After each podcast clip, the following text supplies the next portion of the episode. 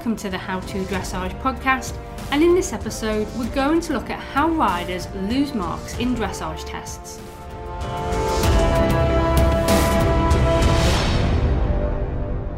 So, there's no point in spending hours schooling your horse at home and investing in expensive lessons if you go ahead and throw marks away when you ride a dressage test in a competition. Yet, so many riders do just that. So, in this podcast episode, we're going to give you some tips on how you can avoid losing those precious marks when you ride your next test. But please note that this podcast episode was put together by a British dressage judge. And although some of these points will be very similar to the rules of other governing bodies, please check the rules and requirements with the governing body that you intend to compete with. So, with that out of the way, let's get into today's podcast episode. So, firstly, don't throw away marks before you start.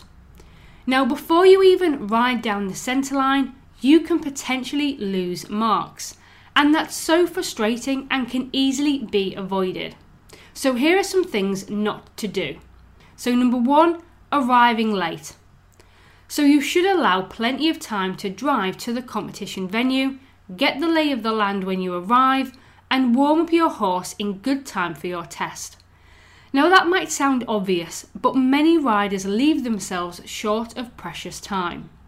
And did you know that if you turn up late for your test, you may not be allowed to compete, especially if the class is full? Now, if the judge takes pity on you and there is time, you may be permitted to take an empty slot if there is a withdrawal later in the class, but don't take that for granted. Also, if you arrive late and you don't have enough time to work your horse in properly, then he won't be ready to produce his best work during the test and you'll lose marks unnecessarily. So, number two is working in for too long. Now, when you arrive at the competition venue, it's always a good idea to ask the steward or the organiser if the class is running on time before you even unbox your horse. That way, if the class is late, you won't overcook your horse by working him in for too long, which again could lose you valuable marks if your horse has gone off the boil when you ride your test. Now, number three is incorrect dress and tack. Now, there are rules and regulations around what items of tack you are permitted to use, which vary depending on whether the event is affiliated, whether it's a championship, or a small local show but basically make sure that you know the rules. Now, at the very worst, you could be eliminated if you use tack that is not allowed, and in the best case scenario, you will certainly lose marks. For example, at affiliated events, you are not allowed to use brushing or overreach boots, and the penalty for doing so is elimination. Of course, if the judge spots the boots before she rings the bell, you may be allowed to remove them before you begin your test. However, it's not the judge's job to point out incorrect dress and tack to the competitors. And in a busy class where time is tight, she may not even notice the forbidden boots until it's too late. Now, the same applies to your dress. For example, if you are riding in an affiliated competition, you must wear gloves. And if you forget, you will be deducted two precious marks. So, the bottom line is to make sure that you know the rules and if you are in any doubt, ask the organiser of the event in good time so that you can make adjustments as necessary before the day. So, point number four is numbers. Now, in some jurisdictions, it's now a rule that you should display your starting number on both sides of your horse. Now, that applies to all affiliated UK events and to some unaffiliated competitions too, where they run to British dressage rules. Now, if you have only one number displayed or no number on show at all, then you will lose two marks. And lastly, number five, learn the test. Now, it's amazing how many riders come down the centre line and immediately track the wrong way. Now, that's an automatic two mark deduction. Also, taking the wrong course interrupts your connection and spoils the flow of the test. So, learn your test thoroughly before the day of the competition. And if you think that you might forget where you're going, then ask someone to call the test for you as a backup. So now that we've covered before the test, let's talk about entering the arena. So, did you know that entering the arena before the judge rings the bell could get you eliminated? Now, that's very easily done if you're concentrating hard on what you're doing or if there's a lot of background noise and you think that the bell has gone. So, if you are in any doubt, play safe and politely ask the judge if he or she has given the signal for you to start the test. Now, first impressions count, so when you enter the arena, Ride accurately down the centre line, not a foot or so to the side of it. Basically, if you're on the centre line and your horse is moving straight towards the judge, you should get a good mark. And don't throw marks away by being inaccurate. Also, your entry sets the standard for the rest of the test, so impress the judge with a good centre line and you're off to a great start. Now, whilst we're on that subject, let's talk about riding onto the centre line. So, when turning onto the centre line from the inside of the arena, look ahead and give your horse plenty of time to make a smooth, balanced turn. Now, if you leave the turn until the very last moment, the poor horse ends up falling around the turn and losing his balance, which will lose you marks, especially if you overshoot the centre line. So, now let's talk about saluting. Now, the rules for saluting apply whether the salute happens at the beginning or the end of the test, or both. Now, first of all, you must salute the judge. Now, a nod of the head is not sufficient, and neither is no salute at all. So, to salute correctly, establish a square halt, take your reins in one hand, and drop one hand down by your side and nod to the judge. Note that if you are a member of the armed forces and you are riding in your uniform, you must salute as you would do when acknowledging a senior officer. But in all cases, do not salute with your whip in your hand. And if the salute is not performed at all, or if it is performed incorrectly, then you will be penalised two marks for an error of test. Now, if you are all unsure about how saluting, then we have got a podcast episode and a blog post titled How to Salute in a Dressage Test. Okay, so now let's move on to accuracy. Now, the inaccurate riding of the figures is another big mark loser at all levels in dressage.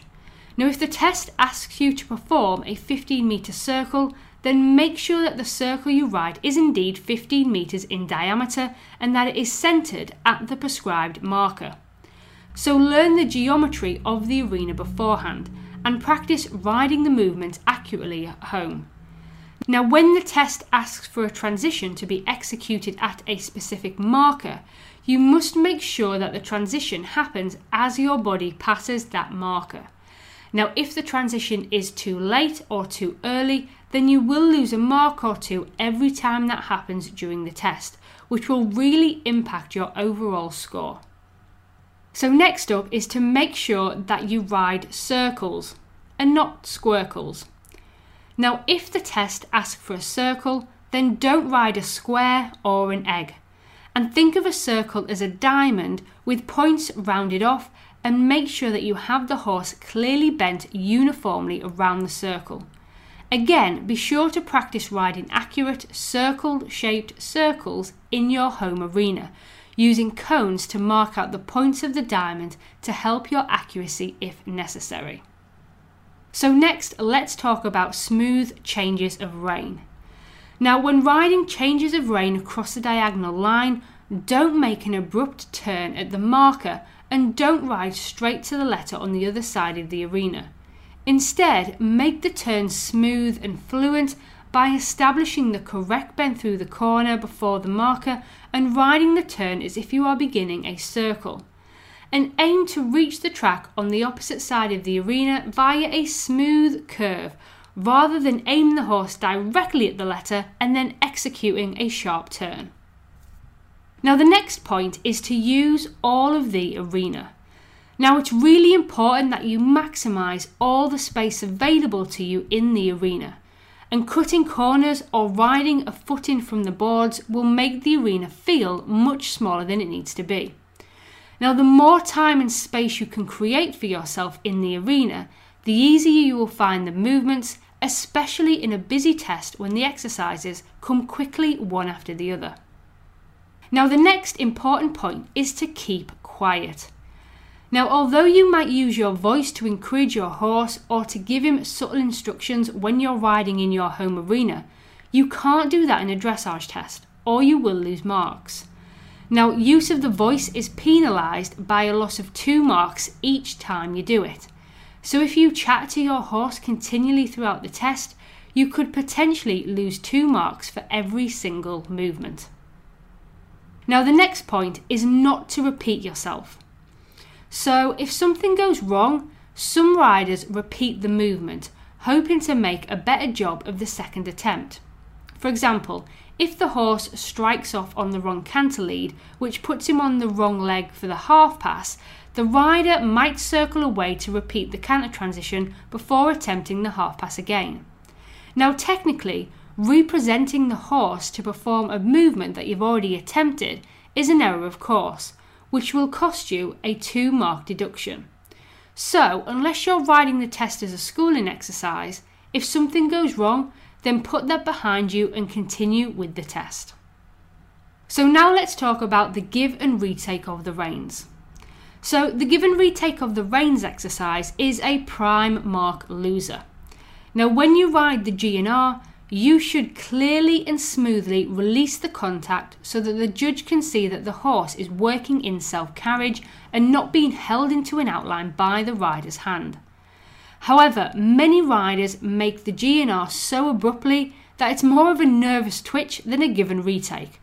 Now, if the judge can't clearly see that you've released the contact over one stride, then you will most likely see the comment no clear GNR on your dressage score sheet, with a correspondingly low mark or even a 2 mark deduction for an error of course, depending on the judge's opinion as to whether you attempted the exercise or not.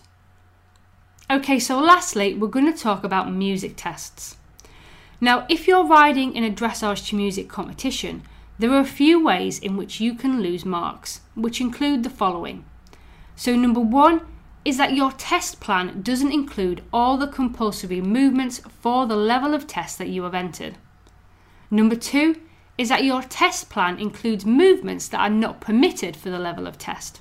For example, the work you've included is too advanced for the level. Number three is that your test plan is too long or too short for the prescribed time limit of the test.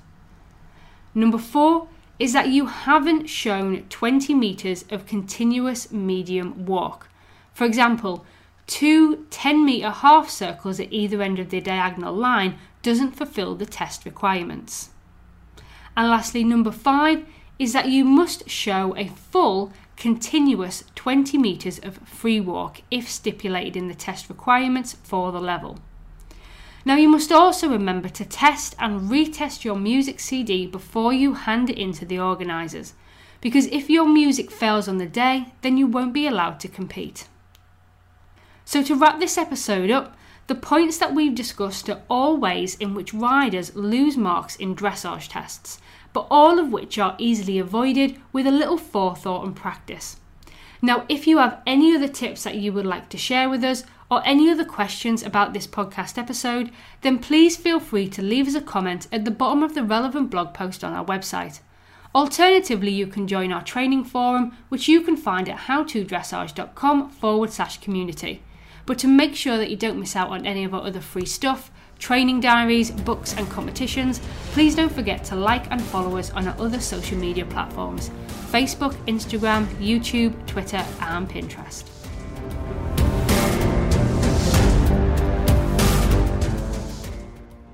We truly appreciate you tuning in today to listen to our podcast and hope that you got a lot from it. For more, don't forget to check out our articles and other free stuff available on our website howtodressage.com and pop by Amazon for our range of equestrian books, planners, and diaries to help you stay on track with your competitions and training.